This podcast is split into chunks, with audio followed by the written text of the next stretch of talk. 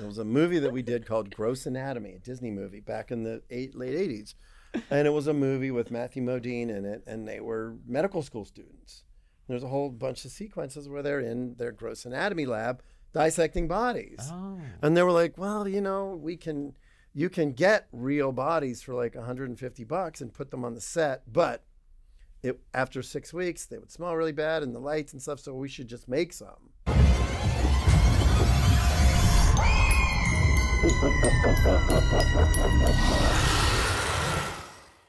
Welcome to Scream Dreams, the nightmares that shaped us, where we sit down with your favorite genre filmmakers and talk about what actually terrifies them. I'm Catherine Corcoran. And I'm James A. Janisse, and today our guest is Greg Nicotero. Yay.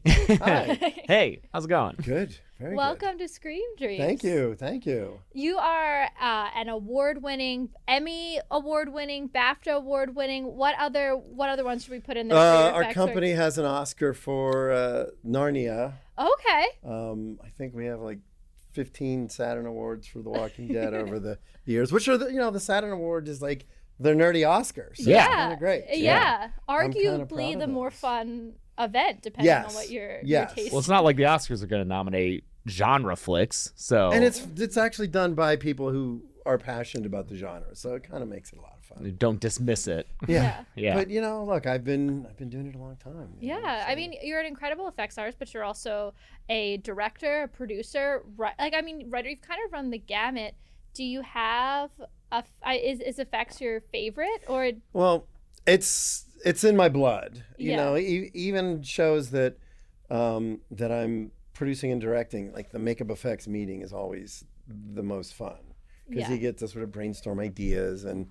You know, when I'm not uh, when I'm not directing or producing, because we still, you know, my company's been around for, you know, 36 years. We still do effects on a lot of stuff. So I like to be in on those meetings, and you know, those those sort of at the bottom level, you know, the, the, the canvas is, is, is blank and you start talking to the director or the showrunner or the producer and, Yeah. you know, you kind of throw a bunch of stuff out there. There's no budget in, uh, for a meeting. So nobody's like saying, oh, we don't have any money.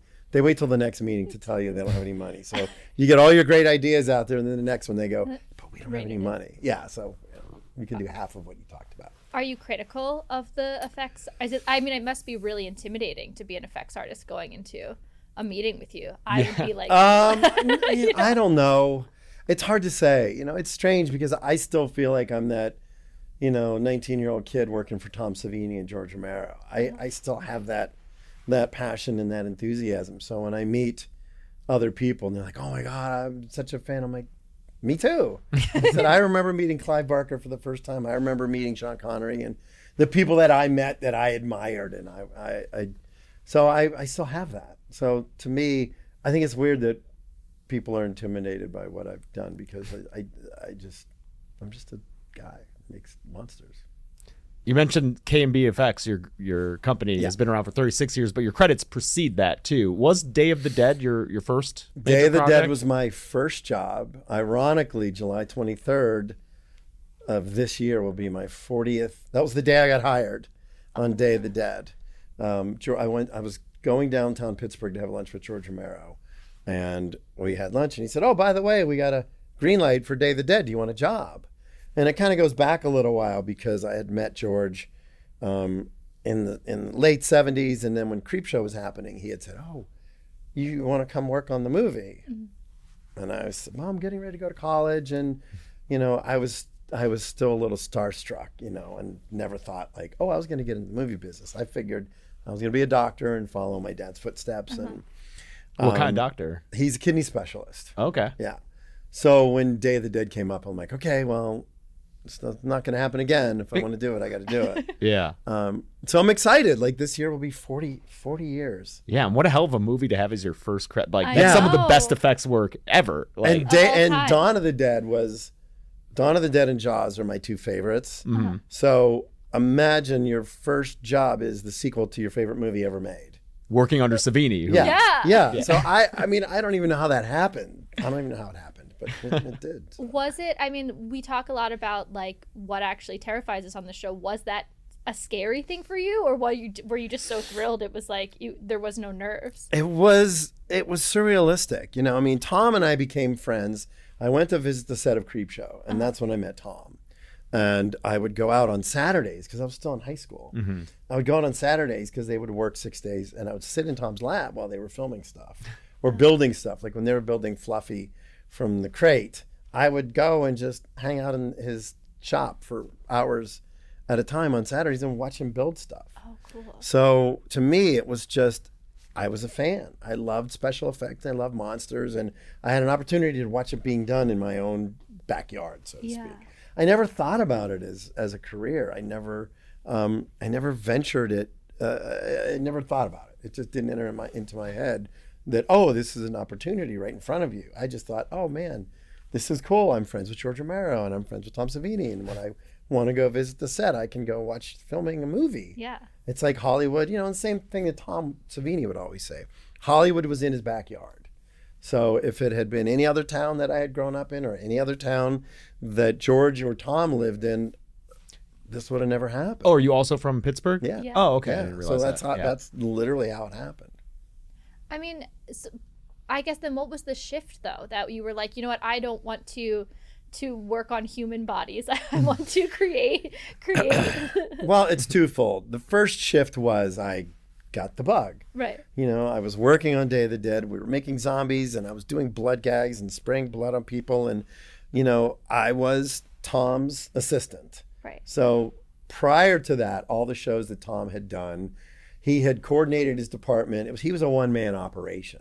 I mean, I think on Friday the Thirteenth he had Tasso Stavrakis. He had a couple of assistants, but for the most part, it was just Tom. And then when Day of the Dead came about, you know, Richard Rubinstein and David Ball, the line producer, were like, "This is a big gig, and this is bigger than just Tom doing it in his basement. He needs a crew." Yeah. So George sort of tapped me to be on the show, and I called Tom immediately and said, "Hey, I want to be your assistant." Mm. So I was the guy responsible for calling people and getting in the resumes, ordering the materials and supplies. I actually kept a diary, a daily journal of like everything that I did, and I was like, "Oh, today I called Richie Alonso, and today I called Mike Matty, and today I called," and it would be like the people who would then finally become big makeup effects artists. Oh. So I would like, oh, I got to had to call Bob Kelly and order the hair and order the skeletons, and so I I made like a little list every day of the stuff that I did. So that's kind of how it happened, and I just I was so enamored with it, and you know, one of the people that worked on uh, on Day of the Dead was Howard Berger. So you know, after Day of the Dead ended, I went and worked on Tales from the Crypt, and I worked on Invasion USA with Tom, and then I was kind of like, if I should do this, like I should fly to LA, and and so I moved in with Howard and his family, his his three sisters who were like, who is this blonde haired guy living with us? um, and that was in 1985. So I kind of just, I just went where it took me, and that was that was a level of freedom that I was really fortunate to have because it was like, oh, we're going to do this movie and it's going to shoot in Atlanta. Okay. And I would just jump on a plane and go to Atlanta and work for a little bit. You know, I was like, again, I was just a kid with a little bit of money and, you know, fucking $2,000 in the bank, which I thought I was like rich. I'm like, oh my God, this is great. I can do anything. so Do you still have that journal? I do. I do. As a matter of fact, I always, you know, anytime anybody does a, you know, an updated making of the day, making of Day of the Dead, the DVDs, I kept every scrap of paper. I don't know what I think maybe because I was so enamored with the idea that I was working On, on favorite. my favorite movie Yeah. that Yeah. hadn't been made yet. um, that I kept every scrap of paper. I kept all the call sheets. I kept all the memos. Um, you know, I have the original draft that George had written that got changed considerably because the big trick was we were going to do this big. I always call it like the Ten Commandments of zombie. It was like this big Yeah. epic movie, but it would have cost seven million dollars to make, um, or the smaller version, which was the three million dollar version. And Salah Hassanein, the, the the distributor, they're like, we can't distribute an unrated movie for seven million dollars because we'll never make our money back. Yeah. So while we had been prepping the big script, and then like a couple weeks before we started shooting, they said we can't afford it. You got to cut the script to afford be uh, three million bucks. So it all a, a lot of it ended up in Land of the Dead. A lot of it ended up in some of George's other movies because Yeah. it was so great. Um, and I remember we were getting ready to go to Fort Myers to shoot the opening of Day of the Dead. And in the original script, they there was this big shootout on the dock, and they got on a boat, and they were like machine gunning zombies in the water, and it was all this crazy stuff. And I fucking loved it. And I remember we were getting ready to fly to Fort Myers, and I begged George, I'm like, please just bring some guns. Just in case you have an, a little extra time one day to film a shootout, because I was so in love with that original script. Oh, I I wasn't aware of that original opening. I think it works so well as it is with the just the more Yeah. eerie, kind of vacant, abandoned Yeah. cityscape. it's it's so you know I, I it really is tricky for me because people love Day of the Dead so much, but for me there's a little part of me that looks at it as a fraction of the movie that George wanted to make. Yeah. You knew what it could have been, really, yeah. It's really hard for me because you know all the conversations I have with people, they're like, "Day of the Dead's my favorite." Mm-hmm. Really, Dawn of the Dead, Day of the really? I, I get, I'm sometimes I'm surprised, but again, you know, knowing what it could have been, Mm-hmm. um, that really, it's a it's a different movie. You know, they go to this island and they discover this guy who's feeding zombies human flesh to train them as an army, and it's really Yeah. it's a big it's it's great. So We should make that. with Day, with Day of the Dead, you're thinking about like how it could have been maybe better for you or just bigger. What is your favorite effects work that you've done in, in your long career? Do you have a favorite? I, that's got to be such a It's difficult question. really challenging. That's Yeah. a that's a hard question because you know b- before Walking Dead, we primi- primarily did movies. Like we Yeah. really didn't do any TV until Walking Dead, Mm-hmm. and that was that was you know sort of an anomaly. And you know the way that Walking Dead got put together was because Frank Darabont brought in people they worked on with on movies that didn't usually do TV. That's Yeah. why Walking Dead looked the way it looked. Mm-hmm. Um, so aside from Walking Dead, which I'm tremendously proud of, you know, look, there's a lot of Sin City. Uh, I love uh, just how groundbreaking that movie was, and that we got to we got to adapt Frank Miller's drawings, like doing Marv and Yellow Bastard, and, Yeah. and Jackie Boy and a lot of that stuff. Those were those movies were a tremendous amount of fun, um, and there's there's just something from Dusk Till Dawn was was fun. You know, the script literally says, and the vampires appear, and all hell breaks loose. That's all it said. All hell breaks loose. That's it. So what does hell breaking loose Yeah. look like? You so need to figure that so out. we would, you know, we'd go on set, and Robert would just be like, "Okay, I want to.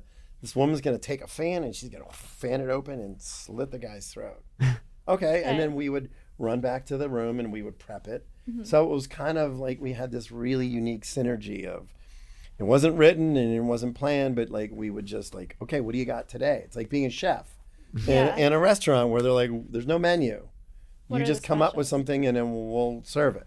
Yeah. And that was a lot of fun. Um, and you know, Robert and I have have been best friends ever since because he has, you know, he's sort of known for that guerrilla style. Mm-hmm. But I think what was interesting for me watching us making Dusk Till Dawn was he moved faster than the technology did. Like there were some visual effects in Dusk Till Dawn, like some of the melt vampire meltdowns and Yeah. things like that. And we'd have to go over and we'd build a puppet and we'd shoot it on blue screen, or we'd have Harvey Keitel melting and we'd have a puppet head and all this. Uh-huh. We would do that, and knowing what I know about Robert now, it slowed him down, and he wanted to be able to just move at, at this pace that he liked to move at. Yeah. So if you look at his career from Dusk Till Dawn through Spy Kids and up until Sin City, he adapted the tools to suit his uh, his desires. Yeah. He wanted to move fast. He wanted to be able to do this. He want so and everything became digital. You know, like Yeah. he, he he was whereas you know like Quentin is analog 100 percent. Robert sort of found a way to make the movies the way he wanted to make them, the speed he wanted to make them, by by elevating technology. Like him and Jim Cameron and and Lucas, you know, they all did that. They all did that in different ways. The thing about Robert was Robert was this you know scrappy dude in Austin Yeah. who did it, who defied the odds, and and and I still, you know, I I, I still really really believe that more so than the Star Wars movies. I think Sin City and Robert's movies really changed the direction of, of filmmaking because Sin City we shot all on green screen. Yeah. And it was all the actors, you know, we had Bruce Willis one day and then we had Mickey Rourke one day and then they would shoot scenes and there'd be a chair on set and the script supervisor reading the off-camera dialogue. Yeah. And then you watch the movie and it, all everything was all the only set that we had was the was the strip club set. But everything else was done it was put was together. on a green screen. And that was in 2004 and it wasn't like oh yeah. it wasn't like the George Lucas world where they had millions and millions and millions. Yeah. Like mm-hmm. Robert figured it out on his own. I really believe that. How do you feel about how the technology has moved forward? Like, how does, you know, because you're practical based, obviously, and Yeah. obviously you understand all of it, but, you know, the work that you are really, really recognized for is these, these zombie creature builds, which are all practical. Sure. How, do you f- get frustrated when filmmakers lean into the the digital kind of Well, that's a great question, and I get asked that question a lot. Here, here's the way I perceive it, and it's it's a little controversial because I felt like in 93, 94, 95 with The Abyss and Jurassic, Jurassic Park, Park. Mhm. everything changed. Yeah. because all of a sudden it was like, oh, we want to see a dinosaur. How do you do that? And what that ended up doing was it. There was a lot of movies that nobody could figure out how to do before that all of a sudden got a green light because then they're like, wow, we have this new tool. This is going to be great. And you know, it's it's an art form. Visual effects is an art form. Prosthetics is makeup effects is an art form. Physical effects, wind and rain and squibs and stuff. yeah So I always look at it as we're um, pieces of a painting. You, the director is the is the painter. So you need, our job is to give the director the tools to paint the greatest painting he can paint. Sometimes it's practical. Right. Sometimes it's digital. Sometimes it's special, you know, like wind or rain or something. And I think the most successful projects are the ones where they're all used sparingly um, and in in concert. Like, and I'll, and I'll always reference Aliens as probably the perfectly crafted movie because Cameron used visual effects, he used miniatures, he used guys in suits, he used rear screen projection, Introvision, front screen projection. Every he used every tool in the book, and from a technical standpoint, you watch that movie and it's it's virtually flawless yeah from a craftsman who has to understand how to do every single one of those jobs. And that was like people like Jim Cameron who came up from the art department. Yeah. He knew how to do that. So I always look at that. I read an interview with him once where he said, "Yeah, if I did aliens today, I would do it all digital." And that like broke my Really? little black heart yeah. um, because I think that that's a that's a, a, a tribute to to the technical skill of all of those artists. So now that you know, you look, there's always a, a good use for visual effects. There's a good use for practical effects. yeah You know, the the, the one big argument always is the actors prefer to have something there to react to. You Yeah. know, I mean, Jurassic Park is a perfect example. Um, so it's I, I think it's important, and you know, given now, then you think about the move to television. Like when we did Walking Dead, the first season of Walking Dead, all the zombie exploding heads and stuff. We built these rigs to do it practically because we're like, ah, you know, we're not really sure. So we'd mount like a funnel on the back of a zombie with a little tube that would run off and a bellows, uh-huh. and you would jump on it and the blood would shoot Yeah. out. So we did it all practically Yeah. because it was a challenge. And then I think after the second episode, we were like, okay, it takes us more time to clean the blood up to get ready for Yeah. take two Yeah. than it would to just do a digital head hit. Yeah, that, digital blood is one of the things I like the least seeing it, but I also completely understand from a production standpoint, like you just said, to have a practical, uh, even a squib or like an, a head explosion, you only get one take unless you want to take the time to clean it up Yeah. physically on the set. Whereas with digital, you can just shoot two in a row and do it in post. Well, what I usually do when I'm directing is I'll do two or three versions for the VFX, and then I'll say fuck it, and then I'll just do the practical one, oh, okay. oh that's awesome so that you have it set up. yeah. just in case You know, I, yeah. I- I'll give you a good example too. There was an episode I directed on The Walking Dead. I think it was the beginning of season five, where Rick and Daryl and Glenn have been captured by these cannibals, and they're all leaning over this trough, and their hands are tied behind their backs, and the idea is these people are going to kill them and make beef jerky out of them. So they're going down the line, and they would hit them and stun them, and then cut the throat. Uh-huh. And I had like a, a day to shoot this entire, you know, seven page sequence.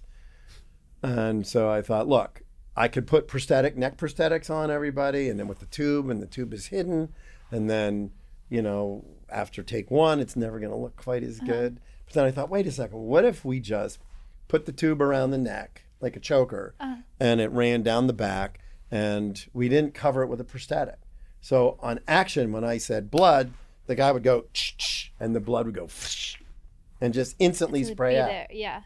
And then VFX went in and erased Erased the it. tube. Ah. So it's a melding of the two. I- Yes. that's always the I I'm such a huge Lord of the Rings nerd, uh, embarrassingly so, and I I could watch the ma- the BTS and the making of those films over and over again because that's and you see the difference like I think personally in in that series and in like in comparison to the Hobbit films because those fil- the Lord of the Rings films still hold, but the Hobbit films look dated, and it's because they're not melding like you said the two the two art forms. But together. that comes from Peter Jackson's understanding, just like Guillermo, he was a an effects guy Yeah. before he became a director. Oh, you yeah. have Brain Dead and Bad Taste. Yeah. Brain Dead. Brain Dead's still one of my favorite movies. uh, so you know, for me, the best uh, effect is one that that utilizes practical with a potential digital augmentation. Yeah. Whether it's erase a tube or if you have somebody who has a chopped off hand, you just put a green glove on, you know. Right. Like on Evil Dead 2 with with Bruce, you know, we had to Oh, like yeah. we had, he had his hand cut. Up, we had to make that goofy little stump thing, and then his arm was like this. Yeah. You had to make the sh- sleeve, they shoulder, make it like like and yeah. it's a magic trick. Look, uh, everything that we do is a magic trick. It's always misdirection. You know, you, you look over here, or you know, the, one of the best stories that that that I love to tell is when we did Misery. Uh-huh. So there was a scene where James Caan's laying in the bed, and Kathy Bates comes in with the sledgehammer, and she's like, "Oh God, I love you," and she puts the block in between and hobbles him. Mm-hmm. And I remember our first meeting with Rob Reiner. He's like, "Okay, so we can't cut his foot off with an axe because in the book, Yep. she cut his foot off." so we came up with this idea. We want to do this hobbling. So we cast Jimmy Caan's feet, and we made gelatin feet, and then we go to set one day and like, okay, we're gonna go to lunch, and then you guys get it all ready, and then after lunch, we'll shoot it. Uh-huh. So they go to lunch. There's two little holes in the bed, and he puts his real legs in the holes, and we attach the fake legs, and we get it all ready. And they come back from lunch, and they're like, "What the fuck have you guys been doing? We're ready. You're supposed to get it all rigged up and ready." We're like, Oh, "Well, it's ready. That's the fake legs." And they're like, "Oh, okay." but the thing that works is when you see that close up of Kathy Bates, and she lifts that sledgehammer. You know it's a real sledgehammer. I mean, mm-hmm. she's a great actress But it's but heavy. you know that it's so rob reiner uses misdirection the misdirection is you're telling the audience subliminally "Ugh," it takes her some effort to raise that sledgehammer the audience isn't thinking oh it's it's a uh, it's, is it a rubber sledgehammer? Is it a fake leg? How, the audience isn't thinking that. The audience is thinking holy shit that's a real sledgehammer she just raised. And then the next shot is she winds up and hits and the crack. And your brain doesn't my brain unfortunately does but the average person's brain doesn't dissect from shot to shot. That's why movies work. Mm-hmm. Yeah. so in that particular instance the misdirection was real sledgehammer used for all the shots including the impact shot. Because if Yeah. it would have been a rubber sledgehammer on his real leg it would have never looked right. So you know that's that's what i've spent you know my career working with the directors that i've worked with is you know is taking the audience on this journey. Oh, Oh, I think Barbara's coming to join us. Yeah, this happens a lot. What? It's it's just don't What's- don't mind the shaking. It's okay. It just Oh. it just happened. She told me that if I just snapped, she'll come. Okay. Okay, ready? Really? Yeah. what the That's not how Is it's that- supposed. to... No, that's not how this goes. that's kind of cool though how'd you do that I'm gonna I try don't again. It's weird over here. Hang on. I'll try again. Uh, I don't think that was supposed to happen. Well, her phone's still here. Oh, okay. Should, should we call her? Maybe she. Uh, I'll try the snap thing because maybe This snap thing doesn't really seem to be working. Have you guys done this before? No, no, we have not. Oh, great! I, I'm so glad I'm the first one. Thanks for that. Yeah. All right. Uh, uh, Do you want me to try it? yes. Let's try that. Well, so I just. I think just snap. Really? Uh, yeah. She didn't say anything, so Okay. yeah. It's so weird out there. Hey, that worked. Yeah. I know. Ah, thanks. You're welcome. Sure. we knew well, you you know, that's what I do. I know, an expert, right? Ah. Well, Barbara Barbara was a little busy, but she sent me the side barb Oh. to play with Greg. Okay. If that's okay. Oh, Sure. Yeah. Yeah. So we're gonna play a game. great. so what has happened here is we have Barbara uh, from the Beyond has um From pun- beyond. From Beyond. Yeah. See what I did there? Hey, she was in that movie. See what I did there? Uh, so she has um, put together a, uh, a a bunch of the assortment of titles of films that you have worked on, Oh. and wow. and in them she told me that you we are each going to go around and randomly select a title, Okay. and then of those three titles, you are going to have to come up with a creature that could live in the hybrid sequel universe of all of those. Wow. Ooh, okay. All right. I'm, so I'm working today. I did. Some hold on. producer was like, "What if we made a ah. crossover sequel with these three Yeah. pictures?" Gotcha. Okay. Yeah, and they pitched it to you, and you were like, "Okay, this is All right. This is what I would do. Okay. Yeah, okay. Cool. okay, you ready."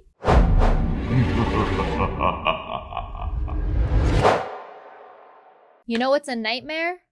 Dehydration.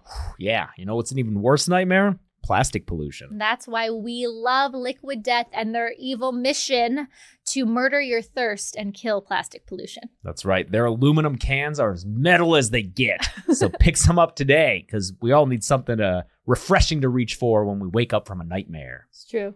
Cheers.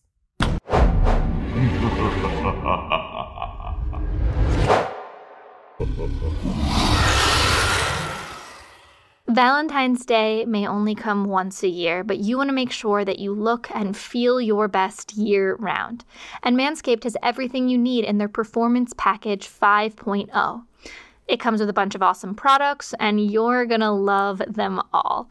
For starters, the Lawnmower 5.0 Ultra is gonna be your new best friend. This electric trimmer has skin safe technology to help protect from nicks and cuts, and it comes with their brightest LED spotlight yet. So you can shave anywhere. Some days, just getting out of bed and pulling yourself together can feel like a nightmare, but Manscaped makes it easy. Their performance package also comes with the Weed Whacker 2.0, ear, nose, and hair trimmer, and all of Manscaped's liquid formulations to soothe, tone, and the refined cologne for a finishing touch. Get 20% off and free shipping with the code SCREAMDREAMS at manscaped.com. That's 20% off with free shipping at manscaped.com using code SCREAMDREAMS. Because your grooming upgrade awaits ready to charm your Valentine's dates or just to feel good about yourself. Support the show and get 20% off plus free shipping at www.manscaped.com using the code SCREAMDREAMS. This could be terrible. Here, all right, you go first. Okay. All right. Oh, I see. She just got cold feet. Yeah. Like, I don't know what to do the first one. I'm surprised this isn't overflowing with options. I'm sure we had it to could narrow it. I think Barbara had to narrow it down. Yeah. Should I wait until I we know, all you have? can go Okay. for it, The first one we have is uh, Texas Chainsaw Massacre. Easy. Excellent. Okay. Excellent. Hybrid of chainsaw with Transformers. Oh, okay. That's a pretty good one. Hmm, yeah. And- Just a car arm turned into a chainsaw. and Kill Bill, one or two. Oh.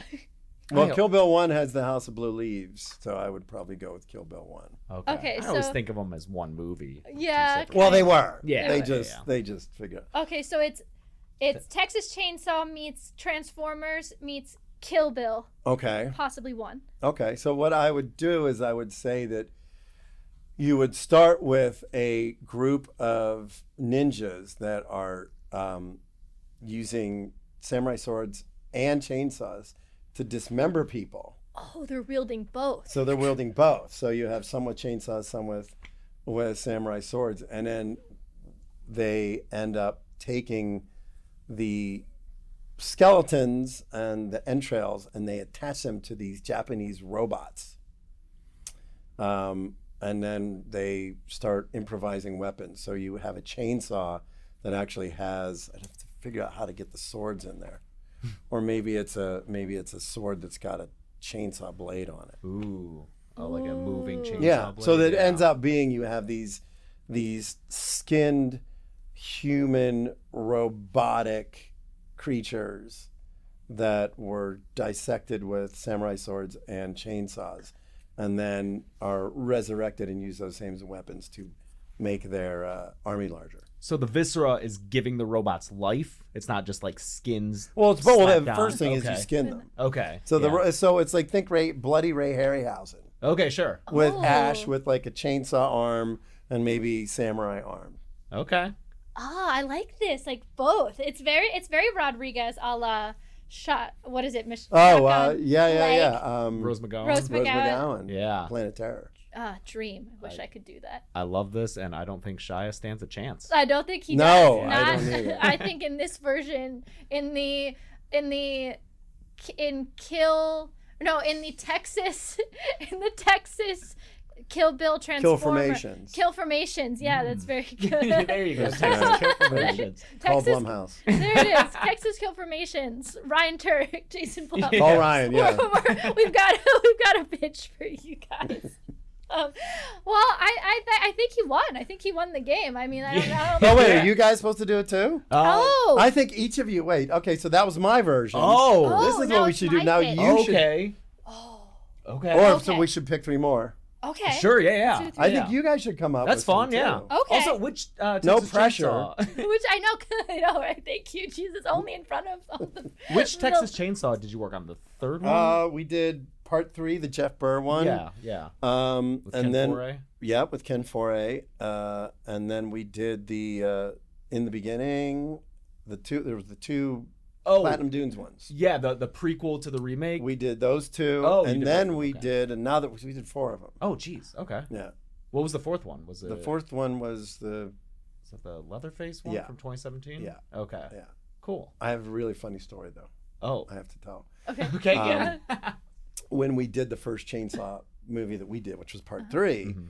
there's a scene in the original script where Ken Foree gets decapitated, or like the chainsaw goes in his face. Yeah. So he came to the shop, we cast his head, and we made a gelatin head. So it was filled with plaster and blood, and we had to test it, but we didn't have a chainsaw.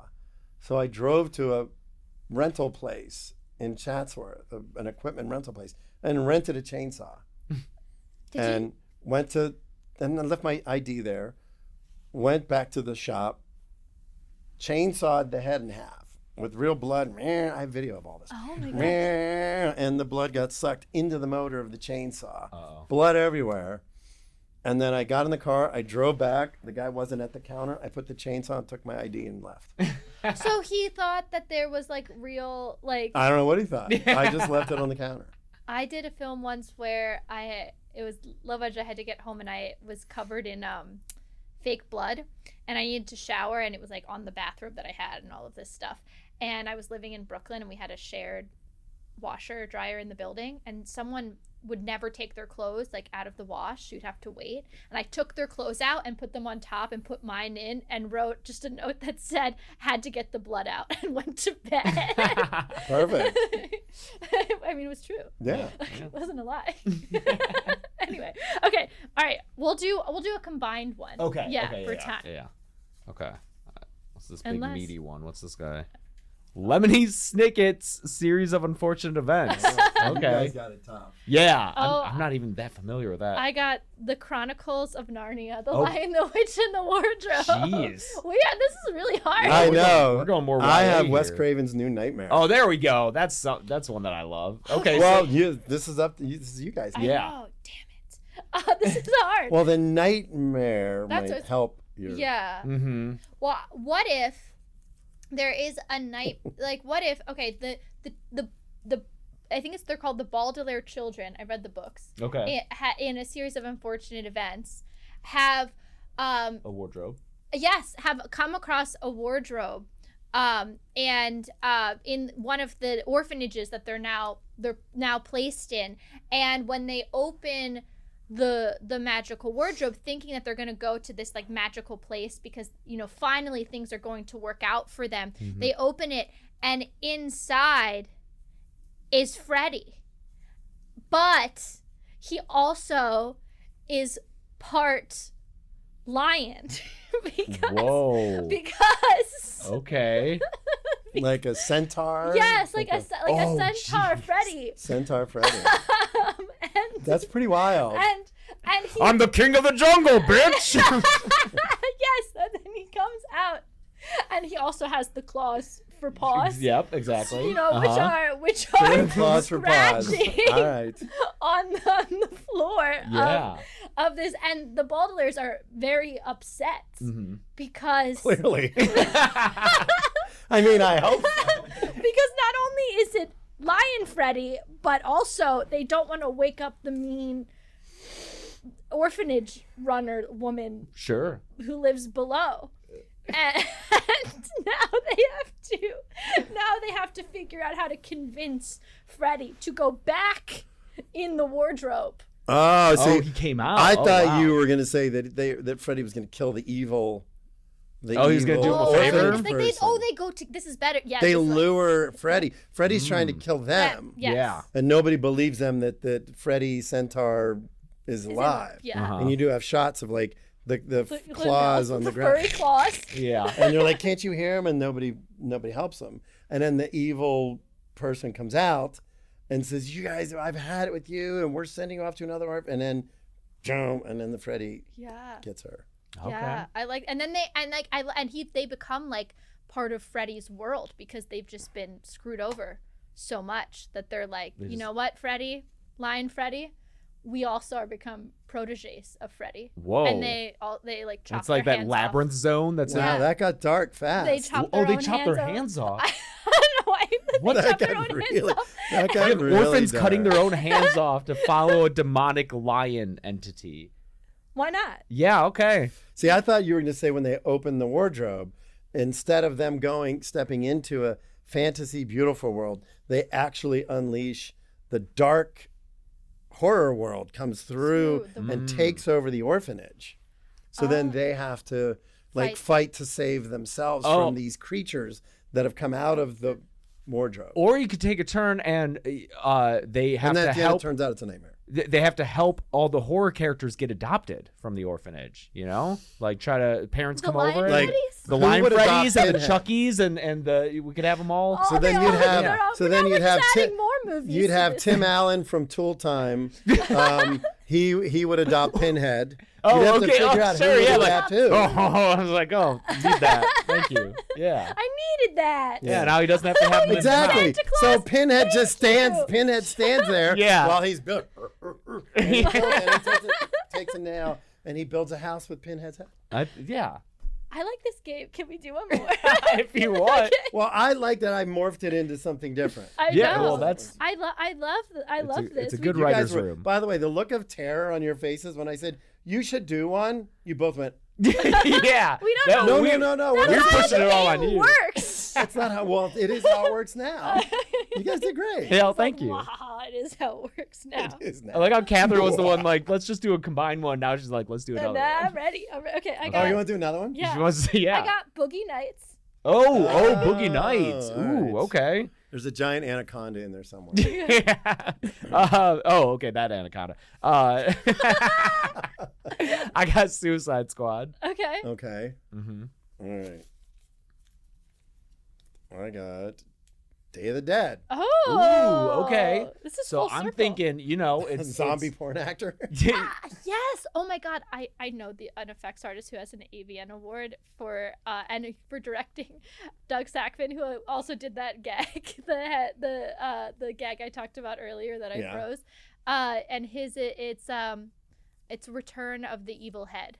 That's the or no or Night of the Evil Head or something like Oh, that. That's like the name, oh, and he has an AVN award for his horror porn. I'm, I'm guessing that's Anyway, where Bub sorry. wound up.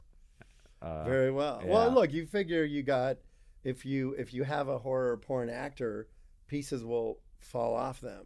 So then you have to reattach them oh yeah. Oh, Okay. yeah. for e- potentially between movies and takes and Well, I'm imagining the hybrid of these movies is it you know we're late stage uh, zombie apocalypse as Day of the Dead is, and at this point, you know these porn actors they're out of work. You thought video hit their industry hard, zombie apocalypse making it even worse for them. so these porn actors have to band together as a sort of suicide squad to try to rid the world of zombies so they can get Oh, back to, to fucking work. on camera. It's Oh. important work. Someone has to do it. Mhm. Exactly. interesting. and Okay. and you know they, they could Yeah. befriend uh bub as a as a the one of the good ones One of the good the one of the good zombie porn actors What in about the, end- anaconda? uh that's right um that's their their little mascot it talks It talks. yeah So it's a little Frank Henenlotter action. yeah yeah exactly any frank henenlotter that we Yeah. can cram in there Just cram it in there. yeah That's I just like I like I want them to be making a porn parody. They're make they're making a zombie porno Mhm. and and somebody gets bit. yeah, someone's really a zombie. They Yeah. don't know. They think it's just really, good great makeup. They're effects like, work. oh, we Yeah. had KNB working on this. That's why, why would so that good. that I feel like that's I feel like that's been made already. That's such a good idea. you, you would just assume that if they're making the movie and they're like, you know, the the casting person, they cut the budget and they go out and they like shit, we need or they go they're doing set dressing in a morgue set and they're like, we don't have any money to make dummies, but we can get real corpses for like 150 bucks, which is true Poltergeist. by the way. Oh. yeah So they put real corpses in this morgue scene, and then one of the corpses reanimates reanimates and bites one of the actors. Yeah. on the nose. Oh yeah. Wait, but wait. S- s- Rewind. You can buy real bodies. When we were doing, uh, there was a movie that we did called Gross Anatomy, a Disney movie back in the eight, late '80s. Disney And- bought dead bodies. Dis- no, no, no, no. Hold on, I got to tell the story. It was like Disney Cam, it was like bodies. KNB's second. It was like our second job, and it was a movie with Matthew Modine in it, and they were medical school students. There's a whole bunch of sequences where they're in their gross anatomy lab dissecting bodies, oh and they were like, "Well, you know, we can, you can get real bodies for like 150 bucks and put them on the set, but." It, after six weeks, they would smell really bad and the lights and stuff. So we should just make some. But I don't think they were planning on it. But somebody had said, you could just get real ones. for 150 Yeah. bucks That was this was 1980, Sure, but even after inflation, that's like No, I- 500 maybe for. After inflation. and then we went to, and then we drove to uh, Cal State Long Beach, and they pulled the cadaver out for research, and they're like, okay, this is what we're gonna do, and they zzz, they unzip the bag. Yeah. No, I've heard about this. Like when you donate your body to science, I just found this out. You don't know like what science it's going to. Could be mad science. It uh, like there is a science wherein they just lay the bodies on the ground and watch them decompose. ah, sure. That's like that's a thing. So like you think you're like doing this like noble thing, and they're gonna like research your brain or something, and you're they're just leaving you on the ground to watch you decompose. So that's the beginning of the movie. The beginning of the movie is somebody donates their body, someone leaves it, it decomposes, and then a film crew comes in to shoot a movie, and they film a death scene with fake blood right on that same location. But the actor playing the zombie gets a little rambunctious and bites too hard, and the actress screams, and real blood comes out and hits the dirt. Ooh, I'm doing- I'm going for a little Hellraiser. Yeah. And then and then you do the reverse, me, me, me, like you know, But where's the Suicide Squad? oh yeah. I don't know. Well, we just-. Isn't that enough? You're like now you have to pay me, okay? No, that's you know, you guys can fill in the blanks. Sure. All right, guys. Well, I think I gotta get this this back to to Barbara oh yeah, in you the want beyond. me to, so want me to snap you away? yeah, let's do it. Okay. So, how long does it usually take for her to go do this? Uh, I don't know, cause you know if she's seeing Barbara, I want to give her a chance to chat. It's always fun too. Oh, so. wh- where's Barbara? Like in Studio City or, you know, China? Like, does it take a long time to? Yeah, I have no idea. Um. Well, I Okay. Yeah. Yeah. I feel like that should be good. Okay. Anyway, as you were saying, yes, I forgot it was three hours ago. that um, I've seen a video a lot, and I think they've done it a lot, where you you have someone sitting at a table and you have a fake hand for them, and they know it's fake, and they like they're part of it, but then you take a hammer and you smash that fake hand. but Right. they react in pain. They still react. Yeah. even though they're they're aware that that's not their real hand. Yeah. It's just because they're they're looking at it from a vantage point where it seems like it. They still have a, a almost physical reaction to it. Yeah. Yeah. Yeah. It's wild. It's magic. It is. Speaking of magic, on this show, we ha- always ask our guests what their nightlight is. And what we mean by that, or yeah, what we mean by that is basically amidst all the terrible horrors of the world, all of the real life creatures, all of the things in our nightmares, what is the the thing that keeps you going when you wake up that is the light in the tunnel that lets you know it's everything's going to be okay. Wow. I don't know. It's it's hard. I find myself a lot of times forcing myself awake. Like I I know I'm dreaming Uh-huh. and I have to force myself out of a dream. But in terms of I don't know. I, I, I don't I don't know. You know, I have things that I you know, when I that I watch before I go to sleep that kind of you know, I sort of turn my brain off, but I don't. But like in terms of that kind of thing, you know, look, I I I've had some tremendously vivid, vivid murder dreams, really vivid. Like Where you're the victim or the... no, where people that I love were the victims. Oh, okay. that were, and I, you know, again, that my dreams are very often from like you know feeling separated from my family because I'm away filming and I'm not home, so I have these manifest in these horrible dreams. Um, but they're but my dreams are super outrageous. You know, I I literally had a dream the other night that I was like, oh yeah, I'm in this. I was in this big shopping mall complex. It was like a lot of stuff going on, and I had maps lapses in my memory, and I was arrested for murdering somebody. And then I remember just saying, well, I don't, I don't remember. I, I couldn't remember if I had done it or not done it. But every, but I was like, I, I would, I could have never. And then I'm, I'm in the courtroom, and there's the attorney, the, the, the prosecuting attorney. And he's like, I got 14 witnesses that saw him do it. And I went, maybe I did it. I don't remember. But then I went, oh, I'm going to jail for the rest of my life. This was like four nights ago. Where do you think that fear comes from? Is it like a fear that of not not rem- not remembering something, not knowing who you are? That's kind of a, that's kind of a zombie thing, isn't it? Yeah. I mean, the idea of like we talk we've talked we talked about this a couple times on the show, but like zombies are, you know, a, a metaphor for a lot of things, but it is kind of this idea of like losing yourself. Like Right. you you look kind of like yourself still sometimes, depending on how far along they are in the in the, in the process. You know, um, but like you're not yourself, and you don't have control of yourself, and there's nothing you can do about it. Yeah, it's uh, that one. That one kind of threw me a little bit.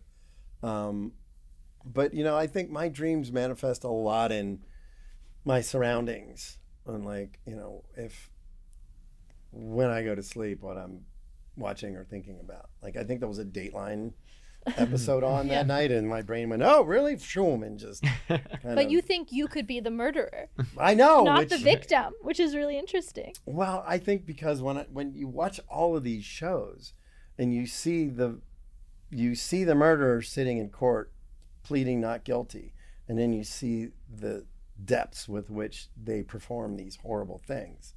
For me, I have a really hard time looking imagining like that guy did that? Yeah. How- like it's it's part of like sort of my weird not fascination because I'm not fascinated with it, but my just question about humanity, which is like how, you know, the the cruelty that people I I I- I don't understand it. So I think in that particular instance, I was sort of translating in my brain that even somebody like me who you know wouldn't be capable of it are being accused of it, and in some instances do do it, or you know, I don't know. Do you It was think very strange. Do you think that's why you like, have always been attracted to monsters then? I, you know, when I when I was young, I had nightmares all the time to the point where I was afraid to go to sleep because my nightmares were so vivid. Um, but there was also sort of a thrill and fascination behind it. Like I, I even though I was afraid to have the nightmares, like they, they there was some adrenaline element to it when I would wake up. I'd be, and then like, okay, God, thank God it didn't really happen. I thought that really, you know, I had, I had Creature from the Black Lagoon dreams a hmm. lot when I was a kid. Yeah. Yeah. Well, we've talked about that also on this show. Like that's the, that's what this is very hippy dippy, but that's what Aristotle says in the Poetics is the whole purpose of storytelling, like i.e. filmmaking. It's the closest you can be to understanding and feeling something without actually suffering yourself. It's the closest we can get. Well, that's what makes the the horror genre so fascinating. Yeah. Because Yeah. you you witness the, the most horrific thing that you can, and then the lights come on, and you can go home mm-hmm. and walk out the door. And you know, I, I I know George Romero used to say that all the time. He's like, it's like the best thing about making movies like this. It's like uh, being on a roller coaster Yep. you know the adrenaline the fear but then you immediately counter that with laughter because your your bu- your brain works that way Yeah. Controlled fear, like safe fear. Yeah. fear. Yeah.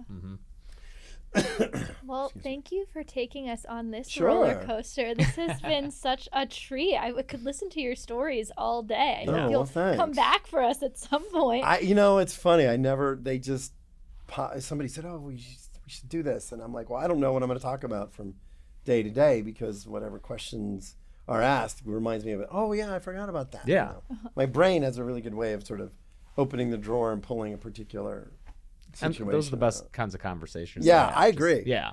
I- well thank you for having me yeah, Yeah. What's what's next for you? What uh, is it? You know, telling more of your wis- sharing more of your stories. Would you publish your your journals for educational purposes? Do you Oh. have a project in the works that you're that you're not excited not about? related to that you know i mean I, there's a lot of stuff you know that, that i you know we just wrapped off uh, daryl dixon in france um, we have the rick and michonne series coming out i think february 25th and uh, you know it's it's exciting for me because now i'm at a point in my career where i get to collaborate with other filmmakers that i've admired like mike flanagan um, you know we're and bryan fuller and like we're always sort of talking about like what are we going to do together you know I, I'm, I'm getting to that point in my career where i want to work with my friends and i want to have fun because it's hard to have fun you know when Yeah. you, Yeah. you you know the trials and tribulations it's it's amazing that anything ever gets made because it's so difficult that every single thing that could go wrong usually does go wrong. But you know the the, the advantage that that people like me and people that have a lot of is you've been on you know 200 400 600 movie sets. So you go oh you know you have to kind of Yeah. think on your feet. So um, you know i have a, a, a book uh, a project based on a book called swan song that i'm really super excited about we're doing a george romero biopic about the making of night of the living dead Oh, great. because I love the idea that like these ten people just went, "Hey, we should just put six hundred bucks each in and make a movie," and that's the movie they made. Yeah. Um, where uh, John Carpenter and I are talking about remaking Prince of Darkness Oh. because I said it in an interview once. I went, "Ah, "I'd love to remake Prince of Darkness," and now here I am with the writer, re- you know, Wow. um, developing it. And then I have a Dean Koontz book that I want to do. I'm working with Shane Black on a. Pro- uh, there's just Jeez. So there's a lot. Yeah. I, and I'm shocked that I have the energy um, to do it, but I still have the passion. So Yeah. thank God for that. I'm happy you do, and uh, you know. I, I, working with your friends and having a good time, you deserve it. Absolutely. Yeah. After all Thanks. the, the Well- decades of hard work. That Maybe you put that's in. the nightlight. Maybe that's That, that could be. It very well could be. So, well, Well, thanks, thank, guys. thank you so much for joining us. Uh, until next time. Well, actually, if you liked, I'm so bad at this. I always have to remember. if you liked, if you liked what you just heard, we have we release our episodes in two ways. The we release the YouTube and audio version that you can listen to, but we also release extended cuts on our Patreon. Ooh. Everything is at Scream Dreams Pod. We have an early bird subscription rate. I'm not explaining this well, but I'm trying my best. I think I got Um, it. I you got it. you got it. So if you like, if you like it, please like us, subscribe, share with your friends. Tell us what you found insightful. Tell us about your nightmares. That Tweet at us, uh, the ring the bell, do it all. thing. Do it all. We're Yeah. we're here for it. Thank you so much Thank for you. joining us. Until next time, I'm Catherine Corcoran. And I'm James A. Janisse. Be sure to leave the nightlight on. Thank you.